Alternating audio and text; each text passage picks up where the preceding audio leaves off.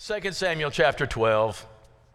I've, I've, kind of felt a little guilty about how tough we were on David a, a couple of weeks ago, and I just left him there for two weeks, uh, feeling the brunt of my judgment. Like, you know, we, have, we had a sermon on sexual sin, and it got a little tough, like on David, and we just kind of left him there because that's where 2 Samuel chapter 11 left it there. It's like he, he wants us to dwell on this a while and to realize sin has its consequences, and you can't take that stuff away. But have you ever uh, been really, really, really dirty and you felt the grime and you couldn't get it off for a long time, like a church camp and you don't get a real clean at, at church camp, and, and finally you come clean and how good that feels? Or, or maybe you've done something wrong against somebody and you know it and you lose sleep. It agitates you, it gets to your conscience. You can't seem to be satisfied to settle in at all, and you just feel this unsettling, guilty conscience and you don't know what you can do about it. And finally, you come clean with it, and it's like a burden lifted. As much as you might regret the, the loss of face in the sight of other people, it just feels good to come clean. That's what 2 Samuel chapter 12 is. Uh, and so we have left David in the uh, awfulness of his sin for a couple of weeks, but that's not the final word. I do, however, we're going to look at a few words for the Christian life. And here's the first one the word sin. It's a word the world mocks us. They kind of make fun of us like we're trying to make somebody's mistake a little heavier than it really is. So we give it religious weight and we toss it to them and we call people sinners and call their actions sin. The church has never defined sin, God defines sin. Sin is only sin because God is God. And like Romans 1 says, if you can in your mind get rid of God, then you get rid of sin too. And that's why a lot of people are trying to get rid of God in our world. If I can get rid of him, then I can just do whatever I want. There is no such thing as sin, and they're correct except for the fact that there is a God, right? And, and the reason that sin is sin is because, because, um, because God exists, His character and His will is the standard for human behavior. I do not, I am not given by God the freedom to label sin whatever I want or label whatever I want sin. The only thing we call sin is what goes against the will and the character of God. He defines it Himself. He exists and He created us after His image. He created us to be like Him. And when we are like Him, we're holy. And when we are unlike Him, we sin. We didn't make this up. God, by His existence, says anything that's not like Him is sin. Well, it's serious too. The problem with us and our world is that because everybody sins, we begin to think, well, it ain't no big deal then. Since everybody sins, no one can judge anyone, or no one can judge uh, uh, an action that you do because, hey, we're all in this together, and so sin isn't that bad. But sin is very bad, right? We know that because of two things. Sin is very bad because sin separates us from God, Isaiah chapter 59. The moment you sin, no matter what it is, it creates a barrier, a space between you and God where you aren't right with God. You have something between you and Him, and it will disrupt the peace and it will disrupt your life. And so sin separates you from God. And the second thing is that's why God says you're defiled when you sin. You're not right with me, you're out of step with your Creator. And the second thing is that the wages of sin is death. How serious is God about sin? Well, every sin has a death penalty attached to it. How serious is that? That's pretty serious. We don't put death penalty on everything. We put death penalty on, on the heaviest of crimes. God puts the death penalty on every sin. That's how bad sin is. Sin is a bad deal, even for Christians, and we need to acknowledge this. We don't need to go light on sin as a church. Sin is no casual, flippant uh, thing that's no big deal. It is a big deal, right? And that's what we learned about David. And for a year, he lived with this sin unaddressed. But here's the beauty of God God, in His grace, gave us the definition of sin in Scripture. He defined it for us and told us what it was. But also, He says, I'm going to help you to never have to face that ultimate death. I'm going to help you avoid that penalty and take care of your sin. But the first step is to become conscious of it. Here's the interesting thing. I want you to look at Psalm 19 with me. This is something Paul Wallace and I, again, you think we have these conversations all the time and disagree. This is one we agree on. Kind of makes it boring, doesn't it? You agree? Who can discern their own errors? Forgive my hidden faults. Do you have hidden sins you don't even know? Are there sins you commit you don't even know you've committed them? How many say you do? What's the psalm mean if you don't, right? What's the psalm mean? Who can even discern the errors they make? Forgive my hidden faults. God, forgive me for the sins that I have in my life I do not even know are there. It's a huge blind spot. Now, truth is, you do. Just ask your wife. No, no, just uh, ask, you know, you can ask around, but, but even other people don't know. There are sins about you that don't register with you as you go through the day. You don't think about them. You commit them and don't even think about it, don't even realize they're there. Now, you don't have to become conscious of every sin. At the end of your day, God, forgive me if I know there have been things that I've done today. I'm sure there are things I've done today. I'm not even aware, aware that have transgressed your law in my mind, in my hands, in my body, whatever, I've got some things I didn't even realize. That's a legitimate prayer, y'all. A legitimate prayer. Then there are things that you know that you catch. I don't know what you call these. Inadvertent sins is what they call them in the NIV. Inadvertent, which means you didn't mean to do them. You just slipped up and did them. And then there's a third category. Look at this, verse 13. Keep your servant also from willful sins. You know what a willful sin is? An intentional sin. I knew it. I knew it when I did it.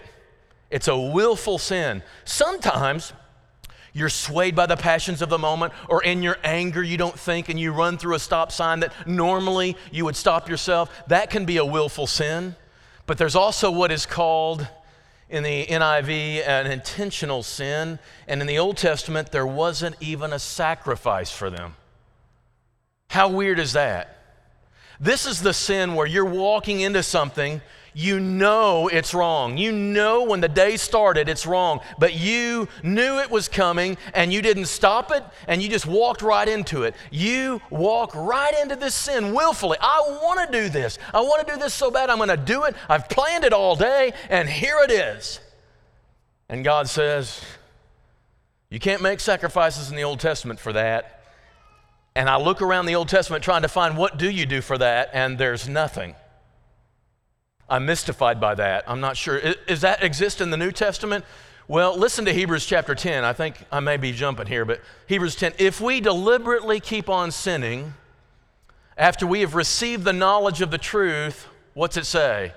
No sacrifice for sins is left. There isn't a sacrifice for that. Let me ask you a question. Be honest.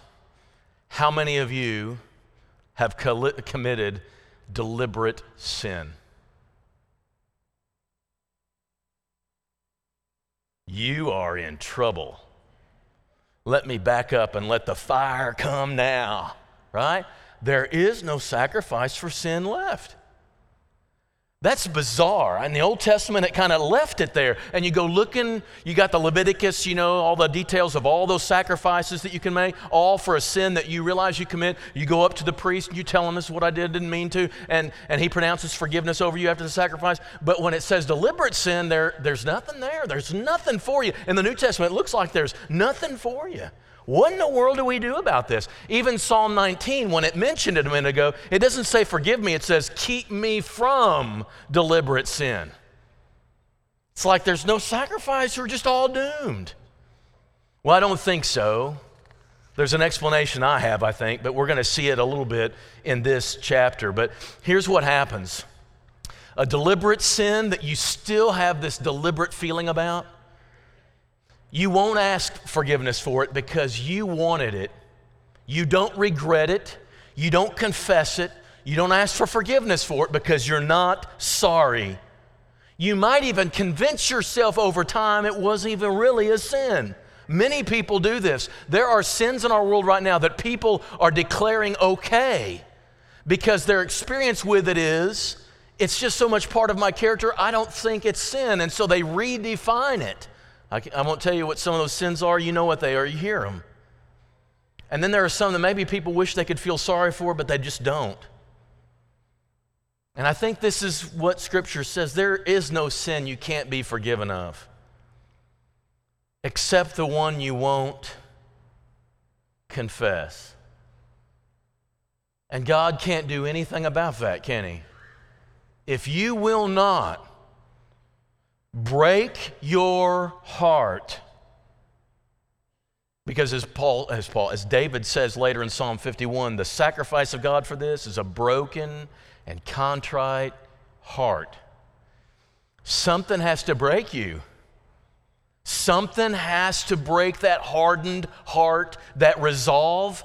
Here's how intentional sin gets forgiven God comes after you to soften your heart and change your mind about that sin. Now, obviously, at the moment you intended it, a month later, maybe you still intended it, but sometime later you reach an awareness in your heart and you reach a regret. You reach the softness of heart that makes you look back on that moment and say, I really do regret it now. I didn't then, but I do now. It breaks my heart. I did that. God has to come after you and do that. And that's where David is in 2 Samuel chapter 12. God had said, Don't do that about murder, stealing, and adultery. But David did that. We have two definitions. God said, You don't do this. David said, I did do this and I don't regret it. And they're at odds with each other. And for a year, they lived in that stalemate. They lived in that tension. And I can only, I don't know that I can answer this assuredly, but all I can say is for a year, David's forgiveness was held in suspension. He was not forgiven of this sin. It was held against him that entire time. I don't know what would have happened if he died in that time. We think about that. I think about that. What would have happened if, in the hardened heart season of his life, for just that time, if something would have happened, what would have spiritually taken place on David's account? I don't know. I often wonder that. I wonder that about people. But David does come around to it. In Psalm 51, verse 4, I think I have that on the screen. I hope. I'm jumping around here, Paul, so I don't know. Yeah. Against you and you only, I don't understand this line, and don't try to explain it because I don't understand it either, and I've not found a good explanation. Against you and you only have I sinned? It's not true. I don't know other thing, anything to tell you other than David's wrong. It wasn't just against God, was it? You got Bathsheba over there. You've got Uriah over there. You've got all those people who died when he killed Uriah. You've got all those people over there that he sinned against. But maybe he's saying primarily, first of all, I sinned against you. But here's the point on the second part of this verse you are right in your verdict. A year later, after confronted by Nathan, which we're going to read here in a minute, a year later, he finally reaches this point I was wrong. God was right. And that's what confession is. In confession, I say, God is right, and I am wrong, and my heart is broken it's one thing to admit that, it's another thing to admit that and care. Right? I, say, I believe it in my heart and I say it with my lips. What I did was against God's law. God's right, I'm wrong. Speak the same thing. That's what confess means. So here's David. The Lord sent Nathan to David, chapter 12, verse 1. He came to him and told him this powerful story. It's almost like Nathan was saying, You know, I'm struggling with this case, David. I'm struggling with this case that came up to me, and I want you to help me to analyze it and see what the right thing is. Was this a real case? It could have been. We don't know. But he tells this as a story. There were two men in a certain city, a rich man and a poor man. The rich man had a bunch of flocks and herds. He had animals everywhere. The poor man only had one, and he treated this treated this ewe lamb like his own child, brought him up and grew up with him and his children, used to eat at his table. Isn't that crazy? And, and, and lay in his arms and sleep with him like a daughter, right? Now there came a traveler to the rich man. The rich man with many flocks and many animals, he could have slaughtered any one of them and never known any difference. But the rich man decided he has a friend and he wants to impress him with a meal, but he doesn't really want to absorb the cost of this meal hospitality can be expensive. So he goes across to his poor neighbor, rips that ewe lamb out of his arms, slaughters it, and serves it in a meal for his friend. David is furious. David is over the top angry. This gets to him. The reason is his nerves were already raw. God was working on him. We see in Psalm 51, God was working on him that whole year to move him towards softening that heart. But God was doing that. And so when this case comes up, it sounds so familiar and he's so angry with himself for being fooled by his sin that when someone else's case sounds eerily similar to his own, he reacts with this horrendous anger and he judges himself this guy should die, but at least give four times, right? Replace the lamb fourfold because of this. And he had no compassion for that rich man. And then, of course, you know what Nathan does. Nathan looks at him, holds up a mirror, and says, You are the rich man. And he explains I anointed you king over Israel, delivered you out of the hand of Saul, which was quite a task that took years. I gave you of your master's house, your master's wives, into your arms, gave you the house of Israel and the house of Judah. And if that weren't enough, I would have added to you much more. I would have added, I would have given you whatever you asked. So why have you despised the word of the Lord? You despise me when you go after another man's spouse. And you did evil in my sight. You've struck down Uriah the Hittite with a sword. You've taken his wife to be your wife. You've killed him with the sword of the Ammonites. Now the sword will never depart from your house. Your family is going to be tormented with violence, all because of this lapse, David. But that's not all. Verse 11, thus says the Lord, Behold, I will raise up evil against you out of your own house. I will take your wives from your eyes and give them to your neighbor, right? And he shall lie with your wives in the sight of the, in, the, in broad daylight. And you, you did it secretly. You did this secretly, David. You did it secretly, but I am going to do all this in front of all of Israel in the open sun. Wow. He really deserved death, didn't he?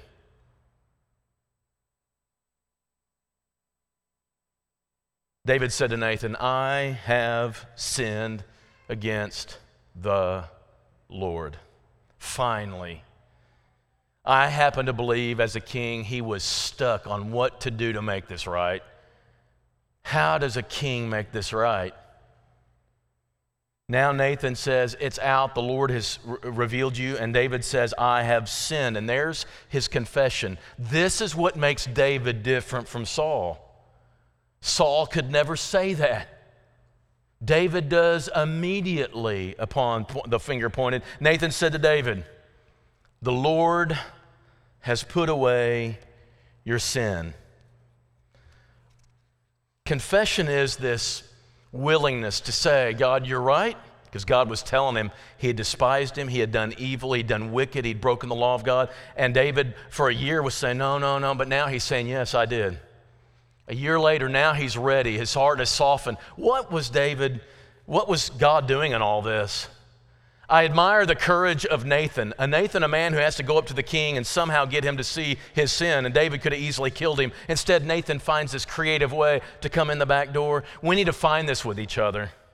I hope, let's see the next screen. I don't know if I've put these all on at the same time. Okay, so repentance, that's another word, right? That has to be started by confession. Confession triggers this. Repentance is when I'm not going to do this anymore.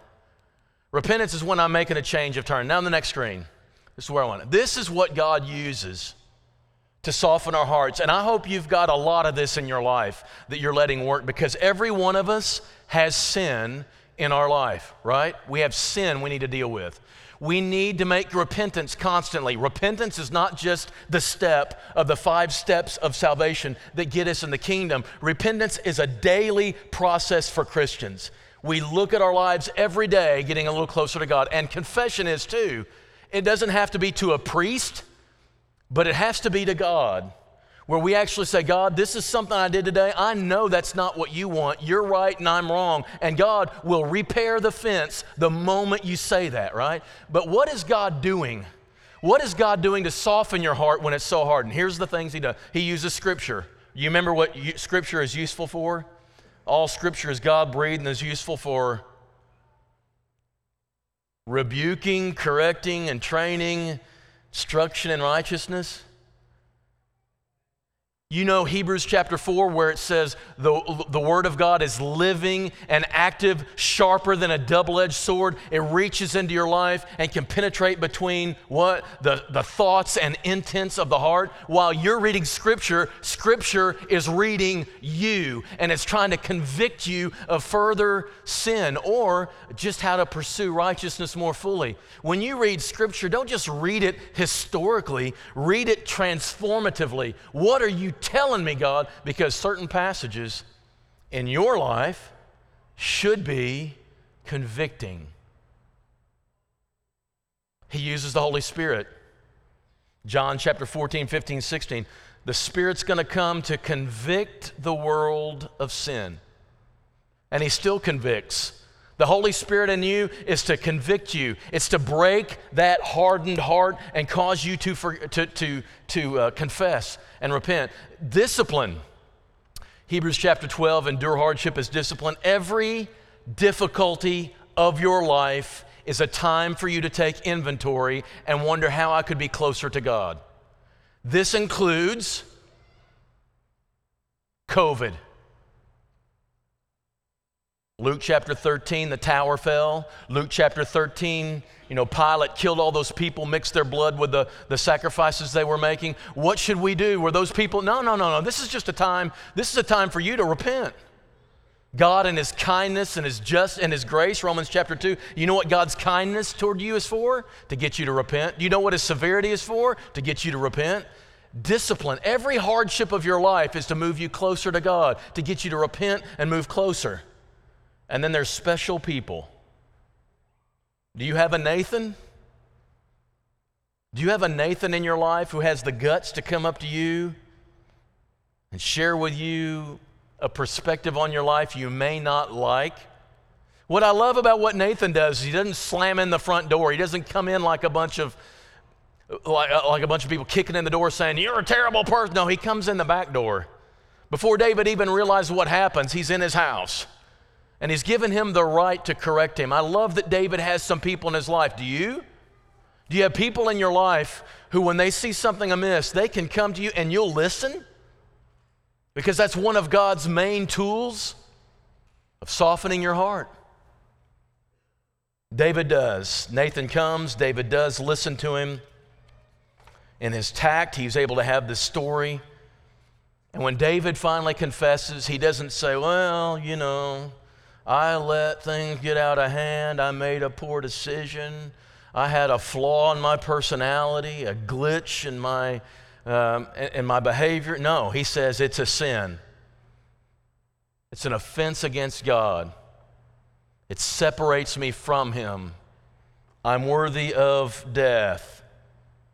And when you actually say it, when you are actually willing to say, I have sinned, God gives you an open door to completely exonerate yourself of the consequences spiritually.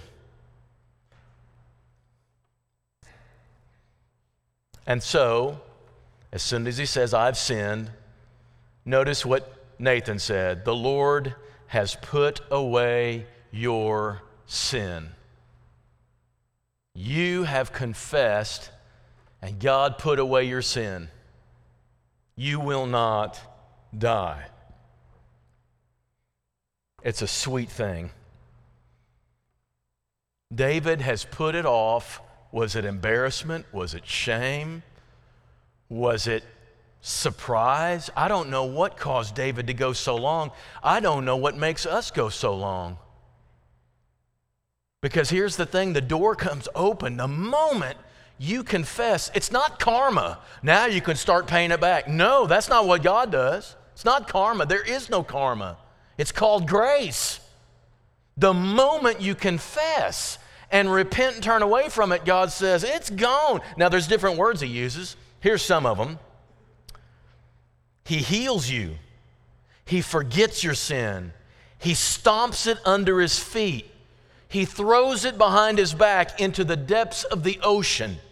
He wipes it away. He cleanses it away. He washes it off. He blots it out of our book, and the transgression is gone. He erases it. He separates it from us as far as the east is from the west. He bears it for us. He covers it over. God is more than eager to get rid of the barrier between Him and us. He doesn't like it any more than you do, but until you confess and repent, He can't move it you trigger movement of that barrier by God when you confess. So, how important is repentance? The New Testament describes repentance as a gift from God, and it is. We know what God will do when we repent and confess. We know the condition we will attain if we confess and we repent. And we know that it makes us feel dirty and distance from God. So the question becomes why don't we repent more? That separation is removed. And you feel once again this relationship with God. Nothing barrier, no barrier between you and Him. And that cleanliness is restored, and you're like clean all over again. Forgiveness. In 2 Samuel chapter 12, while David has done an awful thing and he lives a long time in rebellion against it, he comes clean. This is a deliberate sin. And the way it's forgiven is the same way as an inadvertent sin. But getting your heart ready to be softened enough to recognize your sin, to say God's right and you're wrong, and to repent of your ways, that's tough. It took David months to reach it. We don't ever have to come before a priest preacher included. The New Testament era, the great covenant, is that we have a Savior who sacrificed once for all His blood and removes all that. You no longer need a priest. Man or woman, no one needs a priest. You can go straight into the presence of God and say, God, you were right and I was wrong. And your confession doesn't need to be made public at all unless it involves other people. And that segment of your sin needs to be taken care of too. This is something we need to practice on a daily basis so that our hearts don't get hard because there is a possible way. This is controversial in the religious world, but not to me. There's a possible way where a person who's right with God, has the sacrifice of Christ applied to them, they commit a sin, they reach a hardened heart state where they no longer confess before God, their forgiveness is stunted, it, there's no longer a flow of forgiveness from God, and they suspend their salvation for the sake of a sin they love. That happens. That happens, and that's why Hebrews talks so much about it. It's not, a, a, it's not a condition. And when you read Hebrews 6 and Hebrews 10, it's not a condition for you to look at somebody and say, well, this, this is a person who's beyond forgiveness. You never have the ability to announce that. The only reason God tells us this is so that you will know when you look in the mirror, it is possible, church, for spiritual Christian people to harden their hearts against God and sabotage their salvation. Don't go there. Confess your sin, repent regularly, and feel the wonderful peace and cleanliness of restored forgiveness, relationship with God. You need to sing that song. We sing it sometimes Break My Heart, Dear Lord. If a person after God's own heart, David, can reach a point where he has a hardened heart for a year, any one of us could do that. And so he sings a song, and I should have arranged for this. That's one of the newer ones, at least it's on that CD that we've been. Create in me a clean heart, O God, and renew a steadfast spirit within me. Cast me not away from your presence, O Lord. If we would learn to live that way, tonight I'm just, I've just told you, you don't need to ever come up here and confess for the sake of your repentance and your forgiveness. By saying that you would have to would make us very Catholic. It would make us a bunch of priests for each other. You are your own priest. You can do this on your own, but sometimes we make this available, what we're going to do right now, we make this available not for your relationship before God to be right. You can do that yourself. But sometimes people need to see other people and say it to other people and get clean because there's some other relationships they've disturbed and sinned in the process of this. This is a convenient time for you to be able to come clean in front of all these people. And a lot of times, people just do it because I got to get it off my conscience. It's bothered me so long. And I want to see God's face and the face of God's people as they show me the forgiveness in their faces. Just as David could finally forgive, be forgiven of his deliberate sin, so can you, but you must confess and repent of your sin. and God is faithful and just and will forgive and live with as soft a heart as you possibly can to protect you from ever doing that again.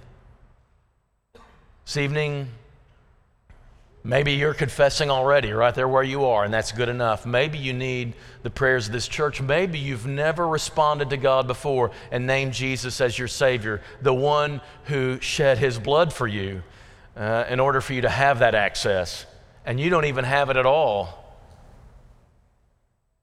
And this evening, you have a chance to access that through the waters of baptism upon your confession. Whatever is your spiritual need tonight, make it known as we stand and as we sing to encourage you.